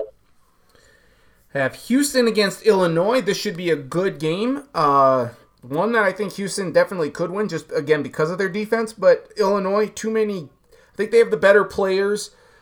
They they have a little better shooting. They have the big guy Kofi Cockburn inside. I like Illinois to advance over Houston. This a toss up for me. I picked Illinois. I think either of these teams can beat Arizona. Colorado State against Tennessee. Tennessee again playing too good right now. Uh, they are legit Final Four contenders, uh, or I guess outside Final Four contenders. If you're looking for kind of a semi dark horse here, uh, give me Tennessee over Colorado State. Yeah, this this sets up well for them to win at least two. So I'll, I'll take that. Then I have Villanova again. Uh, we both have Villanova against Loyola Chicago. I, I'm guessing you have an upset here. I'm going to take Villanova. Both teams play a slower style of, uh, of brand here, but brand of ball. Villanova does not turn it over. They are among the the best team, uh, among the best in the country in terms of you know keeping the ball. And if Loyola Chicago can force turnovers here on Villanova, then I think Villanova's in some trouble. I think Villanova's going to be able to uh, to avoid a lot of turnovers. I think they win a low scoring affair like 53-50. Give me Villanova to advance in a slugfest. I'll take Chicago here, and because Tennessee is in the next round, so I'll take Chicago one more, knowing that Villanova's got a tough matchup coming up. So hopefully, um, Chicago wins. I'll be rooting for them. All right, very good. So that's our main difference here is that we go to the top half there in the Sweet 16. Arizona against Illinois. It scares me a little bit, but I, I Arizona. I, when I was watching this game against uh, UCLA in the Pac-12 championship, they just kept blitzing UCLA. They like they put up points in bunches. The defense could, they forced turnovers. They could score really quickly. They do have an injury uh, to one of their point guards. I don't know what his status is. Um, so that is it. Hopefully, hopefully they can make it out of this first round without them. I would hope so, but then like moving forward here, I'm going to take Arizona over Illinois just because you never know if maybe it, it is Arizona against Houston. I, I think Arizona is going to win this game though. That's one of the deals. I'll take Arizona because I don't know who's going to win between Houston and, and, and Illinois. Mm-hmm. Okay. Uh, then I have Tennessee against Villanova. You have Tennessee against Loyola Chicago. And the, the magical run continues for Tennessee. I like Tennessee over my Nova squad, who I had picked to go to the, the Final Four at the beginning of the season. I'm just not seeing it from him. I, I have more faith right now in Rick Barnes in Tennessee. I'll be pissed if Loyola Chicago wins this game because I like them and I'm not picking them. So I'm going to go with Tennessee. Okay. Uh, so Arizona against Tennessee. I would not be surprised if Tennessee is in New Orleans for the Final Four. I'm going Arizona. I'm a little more hesitant though because I, I truly think Tennessee the just not not getting that two seed is a huge chip on their shoulder. Uh, I, and I don't think ten, I think Tennessee's easily the best three seed. So wouldn't you put them in with the worst two seed? Maybe that means you would have to put them in uh, in Gonzaga's region. Or I would say Baylor seems like a better place to put them. Maybe you should have swapped Tennessee with Purdue. Uh, give me Tennessee over. Uh, give me Arizona over Tennessee, but I am a little more hesitant about this one. I took Arizona. I don't feel good about this at all. Um, I look at this region. You know, you look at you know Arizona, Villanova, Tennessee. I think Illinois or Houston could make it. So I look at the top five seeds here, mm-hmm. and I look at ten seed Loyola. I think they can all make it. I agree. I agree. Um, yeah, I yeah, every, every one of those teams, yeah, six teams realistically could get out of the South. I think, at least from Arizona's standpoint, they're only going to have to face two of them more than likely, you know, to reach the final four. Whereas like Villanova would have to slugfest through Loyola, Chicago, and then Tennessee, and then Arizona. I guess it's three. It doesn't matter, but um, we'll still go there. So Arizona uh, so we have three Final Four teams, and I think we all have the same three. That's not good. We have one more region left. One more region. It's the Midwest region here. And we start with Kansas, the one seed, against the winners of the play-in game featuring Texas Southern out of the SWAC and Texas A&M Corpus Christi, winners of the Southland Conference, which is just a, a, a shell of itself from earlier, it doesn't matter. Kansas will roll whoever they play. Yeah, you know, Kansas feels like they should have more success, but they've won what, one national title in our life. Yes, Mario Chalmers. They beat uh, they beat John Calipari in Memphis. Oh, was it 2008? That was a long time ago. Mm-hmm. So, if we're looking at the one seeds, it seems like Kansas has the easiest potential run, right? Mm, we're up to a final four? Yes. Yeah. Yeah, I think Gonzaga's got a good shot until Texas Tech or Duke. But people like, I mean, this is for me Kansas, do something. Iowa, do something. Auburn, I don't like Auburn anymore. Mm-hmm. Um, so, yeah, a lot of teams here that are playing well, or at least Auburn, who is not playing well, but played so well at the beginning of the year. So I, I think this could be a mess of a region, the Midwest. Yes. But, but, Kansas, you go to them by default. The San Diego State Jackrabbit. I mean, the, the, fact that the committee put both SDSUs in the same region, and we already had like Pete Gillen on CBS Sports Network not know who the hell he was talking about uh, last night, which was embar- on Sunday night, which was embarrassing. San Diego State against Creighton. San Diego State, fantastic defensively. They don't score a lot of points. Creighton exceeded expectations this year. Very, very young team. Alex O'Connell, uh, one of their star players, scores a bunch of points. I like Creighton, I think, um, to get the win over San Diego State. I don't say this with a great deal of confidence. Again, just because San Diego State does play such good defense, they can maybe force a few turnovers on Creighton, but Creighton's offense really good right now. I pick San Diego State. I have no reason why. Because you want to see a potential SDSU SDSU Sweet 16 matchup to just completely screw with CBS. I would love it. I would just absolutely love it. Um, like these eight nines, I have no idea. I guess that's why it's an eight nine. Mm-hmm. So I'll pick San Diego State. I guess I would prefer them to win more than Creighton. Iowa, the five seed against the 12 seed Richmond Spiders, winners of the A10. Uh, both teams won their respective conference tournaments. But Bohannon and Keegan Murray are so good for Iowa. And Richmond's got some good players too. A Gilyard, uh, very good for Richmond. This is a dangerous one. I was just saying here, Chris, before you rejoined, I would say that maybe Richmond over Iowa is the second best chance of happening in terms of a 12 over a 5 for me. I have New Mexico State over UConn as my top one. But this one is is dangerous here. Everyone is in love with Iowa. I'm taking Iowa here. Show me something, Iowa. Uh, I think Iowa has a chance to go a really long ways. Iowa, fuck Iowa. Everything and anything about the state. Like Dave, they they made they made the Sweet 16 a couple times, haven't they? That we've seen. Mm, I don't remember, man. Yeah. Yep. They they just always disappoint. Iowa. I'll never get on Iowa. So I've got them to win a few here, but yeah, I mean between I mean Iowa and Kansas, what a goddamn just yeah, what a game that would be. I got Iowa here. I hope they lose. Yes, uh, I was just looking here. Uh, Iowa did. Did they make it to the? Oh, like they made it one year, maybe like a seventeen. Because oh, they lost his. Uh, Oh yeah, Luka Garza last year they lost to Oregon in the round of 32 then they lose as a three seed one year. to Northwestern State. Yeah, good luck with that. So uh, we- we're both taking Iowa here, and then we get to Providence and South Dakota State, and this is the game that we're all anticipating, that, that we're all excited for. Providence again, they, they're physical team. Uh, they have a bunch of this uh, Nate Watney uh, or Whitney. Is it Watson? Nate Watson? Whatever. Nate Whitney. I think it's Nate Whitney. Pretty sure it's that. Anyway, big guy inside. I think he's going to match up with Doug Wilson. He's bigger than Doug, but that's that's that's okay. Uh, I think that's the Doug will hold his own there. Uh, Minaya, a good uh, good player. They got this Bynum uh, transfer from St. Joe. He has saved Providence on a number of occasions. He can knock down threes.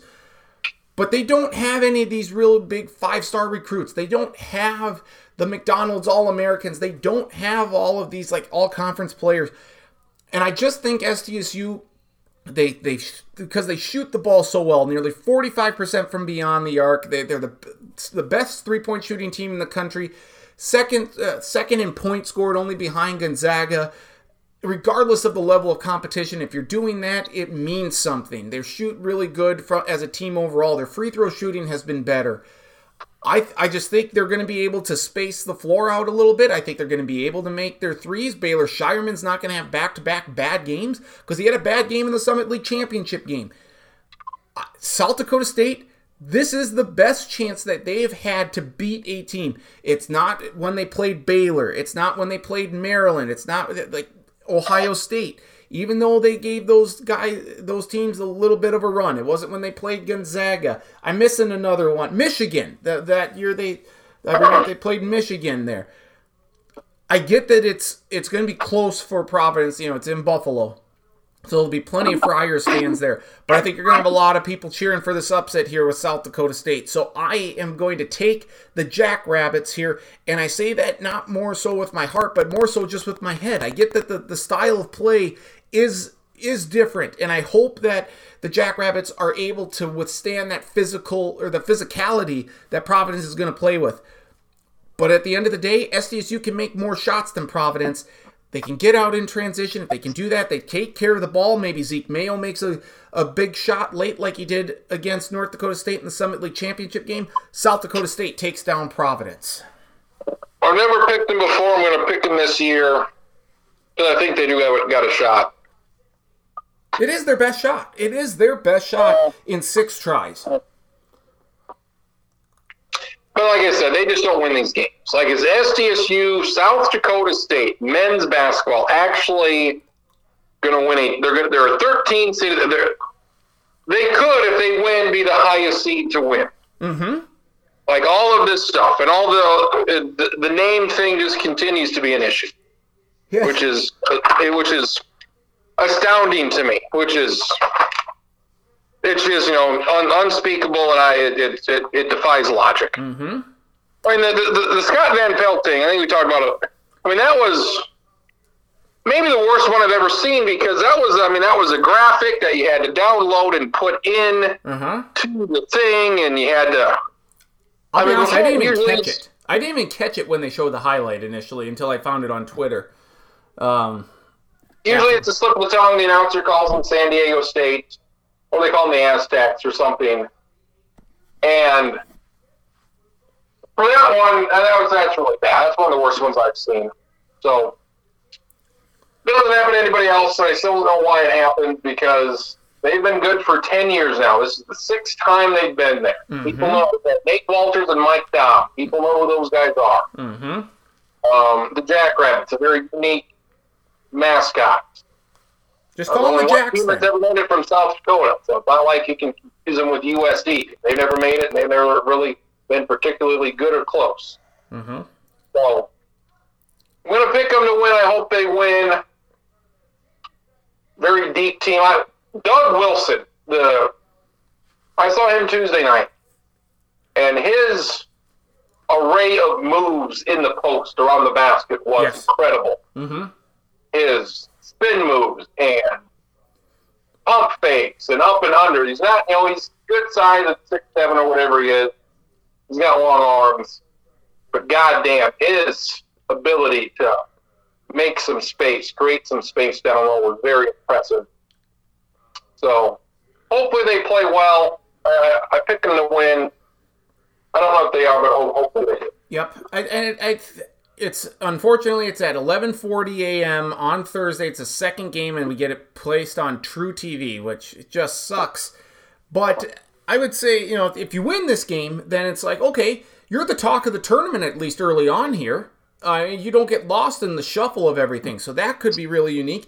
And I do think that this is arguably the deepest team that SDSU has ever brought to the NCAA tournament. It's not you don't have the best player because that would have been Wolters or Mike Daum. You and you know there were the other guys like uh, Jordan Dykstra, or, you know Reed Tellinghuisen. and you you had other players, uh, George Marshall, uh, DeAndre Parks. You had plenty of other guys, but I feel like the the complement of weapons around, like if one guy has a bad game, like Baylor Scheierman had a bad game Tuesday night against North Dakota State. Who picked him up? Doug Wilson did. Zeke Mayo made some shots down the stretch. Um, did Charlie Easley is a guy that doesn't get mentioned, but he's really good. yes, yes, he made three threes in that game. I mean, he was he was key. I now there is an injury to Alex Arians here. Have you heard if the, there's a broken foot in there, a broken bone in the foot? Yeah, they're hopeful he can play. So we'll see what happens with him. But yeah, I mean, he's They're the best and you know what, and hopefully, hopefully he plays. But if he doesn't, they got somebody named Noah Freidel off the bench. Yes. That uh, Yes. maybe after not playing essentially for two months, three months can come back. Yes, I mean that's that's the the uh, the weapon that that's the weapon in their back pocket that I would hope that they would send out like Matt Mims. The only thing with Alex Arians is he's a very good free throw shooter, eighty nine percent.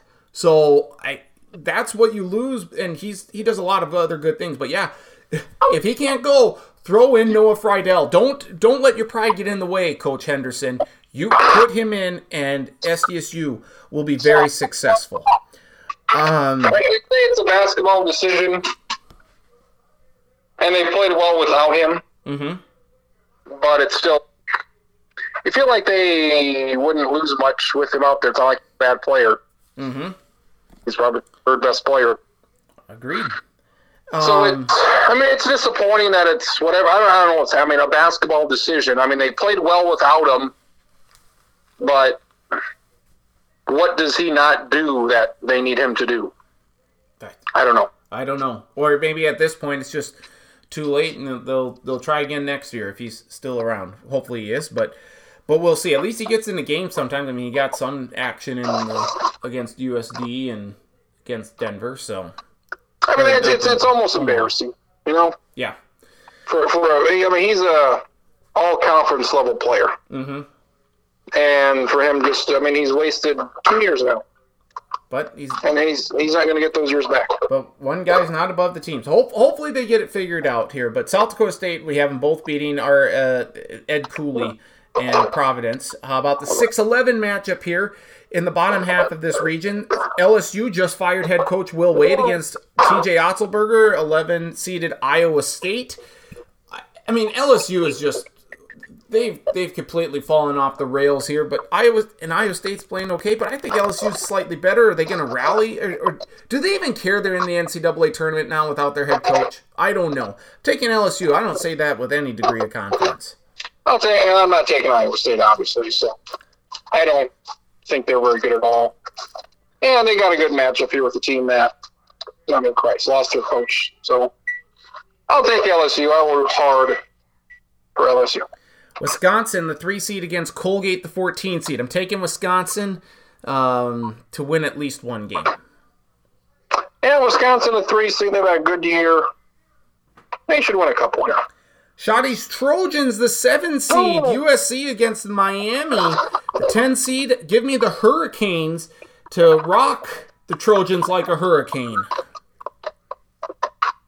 Sure. He told us to pick Miami, so I'll go with him. Uh, finally, Auburn. It's an in-state game. It's Auburn against Jacksonville State. Don't let the name fool you. Jacksonville State located in Jacksonville, Alabama, not Jacksonville, Florida. Auburn's really uh, hit the skids a little bit here down the stretch of the season. They still have Jabari Smith, who's very good. I like Auburn to win this game. I'll pick Auburn, but I mean, if they lose this, I won't be surprised. Well, here's the thing about Jacksonville State. You might say, like, okay, what did Jacksonville State do? Uh, what conference are they in? They're in the Atlantic Sun. Did oh well, congratulations, they won their conference. No, they didn't. They lost to Jacksonville in the semifinals. And then Jacksonville proceeded to lose to Bellarmine, uh, who is still in a transition. And this is a discussion for another day, but uh, maybe next week. But Bellarmine is in a the year two of a four-year transition period between Division Two and Division One, so they are inel- ineligible for the NCAA tournament. Yet, some reason, for some reason, the Atlantic Sun said, "Oh yeah, keep playing in your conference. Tur- let's have you play in the conference tournament along with North Alabama." Because who could foresee something like this happening where Bellarmine's playing in their conference tournament game, or championship game, against Jacksonville, and they win, and Jacksonville doesn't get to go. They go, the, the team who gets to go to the NCAA tournament is the regular season champion, which is Jacksonville State. The Atlantic Sun is a sham, it's a farce of a conference. Their tournament's a farce. It's so stupid, it's embarrassing. This team, sh- this conference shouldn't even get a team in. Uh, so Like when, when, when South Dakota State was making the transition, they weren't allowed to be in the conference tournament. So why are these teams allowed to be? I don't know. Why just- is why is St. Thomas going to be in there next year? I don't know. I it, it, I mean, SDSU, the women would have won the thing, yes. and they would not have gone to the tournament either. So I don't know why. Yeah, it, it, it defies logic that these teams are allowed to be in there. I don't know. I, I, and the the four year transition period is a little much. I think we could drop it down to two years, and that would suffice. Um, but even then, like they're, they're still not eligible. And yeah, I, I I don't get why if you're if you can be eligible for the NIT or the WNIT, sure, that's fine. But I heard Bellarmine isn't even allowed to do it, so they're gonna hang a banner for nothing. Like it's just dumb. Like and it's, it's on the Atlantic Sun for not recognizing that right away. So screw you, Atlantic Sun. At least the women were the women got to the NIT and they made the Final 4 Mm-hmm. back in 2007. So good for them. Yep, None of this makes any sense. So it doesn't. it, it, it seems a very logical solution. So If not, so yeah, we'll, we'll take uh, we'll take Auburn, but I don't feel good about them at all. Kansas against I have Creighton. You have San Diego State as we go to the second round. I like Kansas to win. Yeah, we'll go with Kansas. How about Iowa against South Dakota State? Can South Dakota State make a magical run to the Sweet 16? I would very much look forward to that game if that were to happen. That's what I. There'd be a lot of points. It'd be an exciting game. I'd pick Iowa, but that would be a lot of fun. It To see those, I mean, that, that would be a great, great game. I think. it sure would. And I think Iowa would ultimately win, but it wouldn't. it- Like a run for South Dakota State to the Sweet 16 is not in the least bit shocking to me, given what this team does and how good they are. I mean, they, yeah, they they scored scored a ton of points. Mhm. It's it's very it's a good formula to to win some games. LSU against Wisconsin. I like Scotty here. I like Wisconsin to beat whoever the hell they play because those other two teams are bad. Miami against Auburn. Two football, uh, used to be football powerhouses. Give me Auburn to take down Miami. Yeah, I'll take Auburn. But again, those, those it's so hard to pick because those seven tens, I don't know who's going to win. Mm-hmm. And you feel confident the two seed will at least be there, so you want to give yourself a shot to have. You want at least one team in every game when you pick. So I'll, I'll pick Auburn, I guess, to, to, to win two. Then we have Kansas against Iowa. Oh, the, I don't know what I I've, I've flip flop back and forth on this one here. I I had initially Iowa reaching the Final Four, but I mean this does bode well for Kansas should an upset occur. So I, I think I'm switching here midstream. I'm going Kansas. I will go Kansas as well. If these two teams meet, I would probably root for Iowa. Mm-hmm. For something different, because Kansas never does anything for me. Yep. So, intriguing matchups, I'll go Kansas. Uh, then Wisconsin against Auburn, just because Wisconsin could fall at any time, and I know Auburn's not great, but give me Auburn here to beat Wisconsin. Give me Wisconsin to beat Auburn. All right, I have Kansas then against Auburn. You have Kansas against Wisconsin. Please, Kansas, just do it. I think the winner of that, if, if it's Kansas and Iowa in the Sweet 16, the winner of that game goes to the Final Four. So I'm going to pick Kansas. I'm taking Wisconsin to the Final Four. Oh, okay. All right then. Uh, Something different. I feel like they got a good trap to the Sweet 16, and I think they have the weakest of the two seeds. Mm-hmm. So, and then I mean, maybe they'll maybe, it'll be Iowa, Wisconsin. I mean, uh, so I, will I'll take Wisconsin. I think they got a good run to at least get to, to the Elite Eight. All right, I will take Kansas. I think Auburn can rally here and get and get going, but but we'll, we'll see. Uh, so I have so in our final four, three of the four are we, we have the same Gonzaga in the West, Baylor or not Baylor, Kentucky in the East, Arizona in the South. I have Kansas in the Midwest. You have Wisconsin. I will have Arizona against Gonzaga in the national championship, an all West final. I do as well. I would. My, my one regret will be not picking Loyola Chicago to the Final Four. You That's what time. I want to do, but I'm not going to. So, yeah, I mean Arizona. I've, I haven't seen much of Arizona at all. I couldn't name me one player on their team. They have this great offense, but you know how I feel about the Pac-12.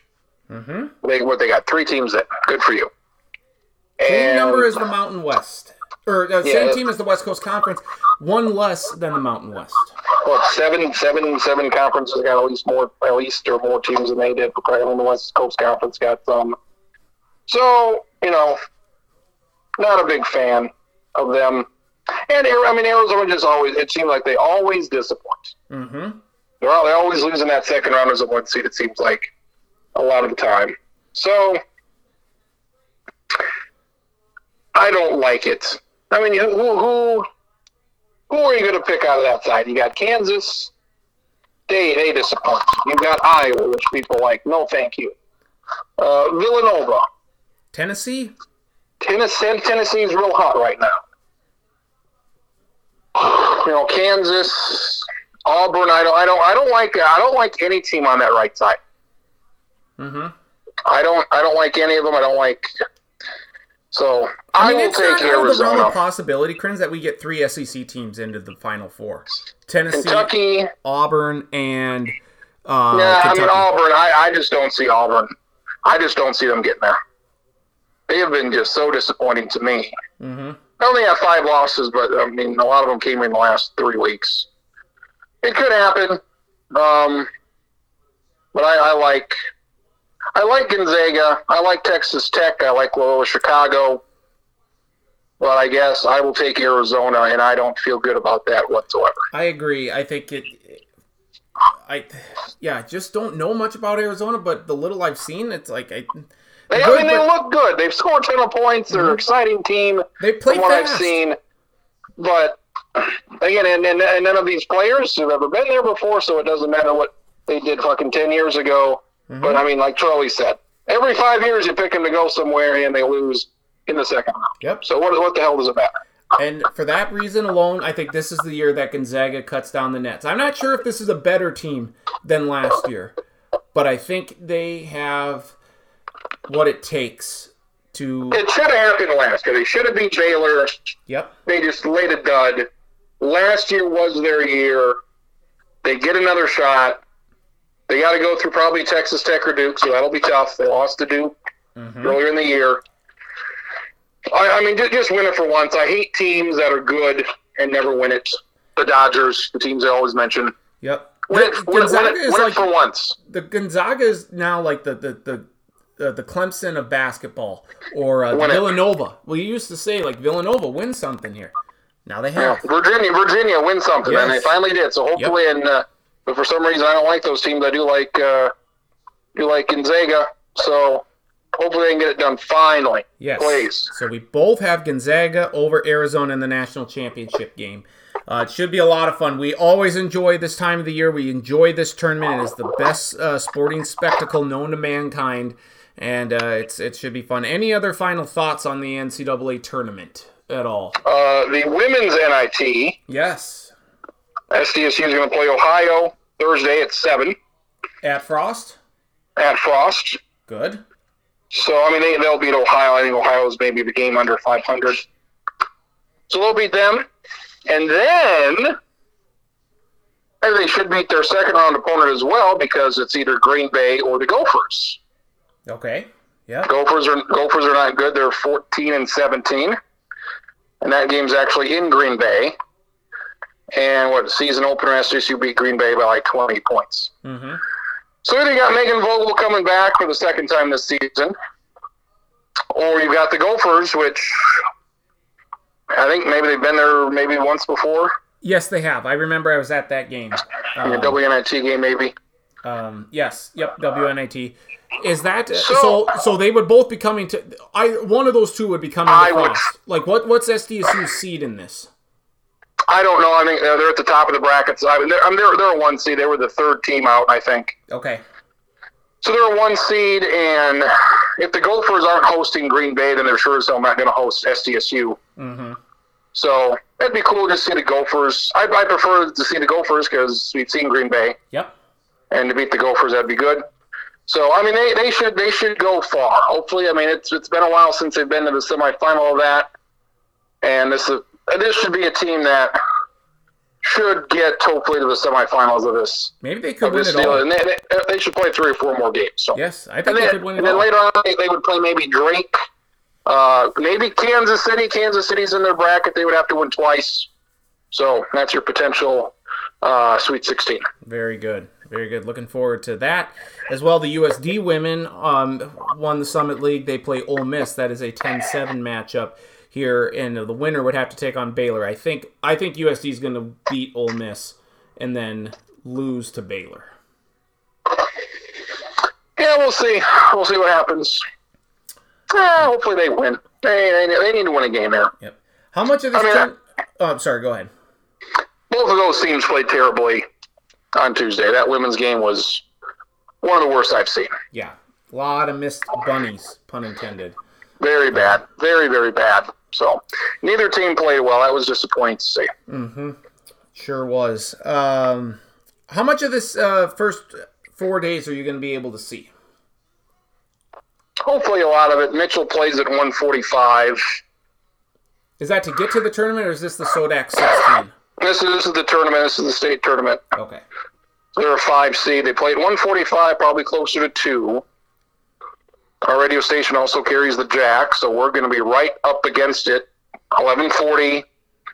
We start at 145, probably closer to two o'clock. These tournament games seem to last a little bit longer. Mm-hmm. So uh, some folks seem to think that we'll be fine. I seem to think that we're going to probably have to leave that game at the end. Yeah. Well, what and what if it's close? Like, how do you do that? and hopefully it and, and, and you know and, and this is a state tournament game for Mitchell. This is a big game for them. So it's so hopefully it's it's decided by then, and maybe we can switch back and forth if we need to in the final couple minutes. Mm-hmm. Do you have like a sister station you could? Yeah, it's, I mean my idea is to switch it over there. Like, all right, we're going to send the SDSU game over here, final five minutes or whatever, to this other station. Or now we're going to go to the, to, to the Mitchell game. Mhm. So I think that's going to be. I'm going to have a very minimal pregame show, so we will see what happens there. So that'll be a, an interesting wrinkle to that. So I should. I feel like yeah, I'll, I'll miss that second afternoon session, but other than that, I should be able to see more. I think probably that I saw last year because last year I was out in Rapid City. This year I'll be in Sioux Falls. Mm-hmm. Schottenkirk going to be at the casino apparently, so that will be uh, probably head over there for a day or two and watch some of those, Very which should be exciting if it's not too crowded. Yeah, drop drop a little money on there too, especially if SDSU and Iowa meet in the second round. Oof. Yeah, it'll be, it'll be interesting to see what what bets are out there and what uh, what I may wager. That'll be that'll be good. It should be good indeed. Well, my friend, enjoy the tournament. Uh, good luck with your bracket. It's always a fun time. Um, is Melissa filling out one this year? I don't think so. Okay. I don't think she will. I I, I, filled mine out. I don't know if I want to make any changes. It doesn't matter. but I mean, you know, do I want to take Loyola all the way? Do I want to play it safe? I don't know. I'll probably just leave it the same. All right. Well, it's going to be a fun tournament regardless. It's back to normal this year, and that's the best. So uh, hopefully, we're talking next week about a big SDSU win. Maybe they're in the Sweet 16, or at least, hey, we, we made history by winning our first ever NCAA tournament game. It should be fun. It should be a great tournament. Uh, good luck with the bracket. Good luck with the Mitchell game and everything. And we will talk to you next week, my friend. All right, we'll see you. Travis Krins joining me here on the best podcast that we do each year. We love it. It is the bracket breakdown. So our all the picks. So again, he has Wisconsin. I I well I had Iowa and switching it to Kansas. Eh, Maybe Auburn gets in there, but uh, we have Gonzaga, Arizona, Kentucky. He has Wisconsin. I have Kansas. It should be mm, a very fun tournament. Here again, you can find everything on CBS, truTV. That's the playing games on Tuesday, Wednesday. truTV is where the Jacks are on, unfortunately. TBS and TNT. The championship, the, se- the semifinal, the, the final four is on TBS this year. So, uh, for all of us here at the Sports Block Podcast, you can find this podcast available on on uh, podcast.com and also on iTunes. You follow me on Twitter at Andy Stacken, Travis Crins at Travis Crins, Facebook Nathan Stack, and A link to the podcast post middle to later part of each week. Hopefully, we gave you some decent nuggets about uh, or some some information about the team. I'm struggling with names right now. Whatever, that that's nothing new. But for all of us here at the Sports Block Podcast, enjoy the NCAA tournament. It's back to normal. It's it's for us the best uh, sporting event ever. This is the best week ever. So uh, enjoy the tournament here. Um, again, it just listen to this music. It's not. It, it's just changed over the years since the, the this mer- combined merger, but it should be fun. Uh, hopefully, we're talking SDSU winning next week. Uh, look for potential upsets. Uh, fill out your bracket and just enjoy the madness. For all of us here at the Sports Block Podcast, I'm Nathan Stacken saying thank you for listening. Have a great week. Enjoy the NCAA tournament, and we'll talk to you next week on another edition of the Sports Block Podcast. Have a great week, everyone, and welcome to March Madness music, courtesy of the CBS NCAA March Madness theme.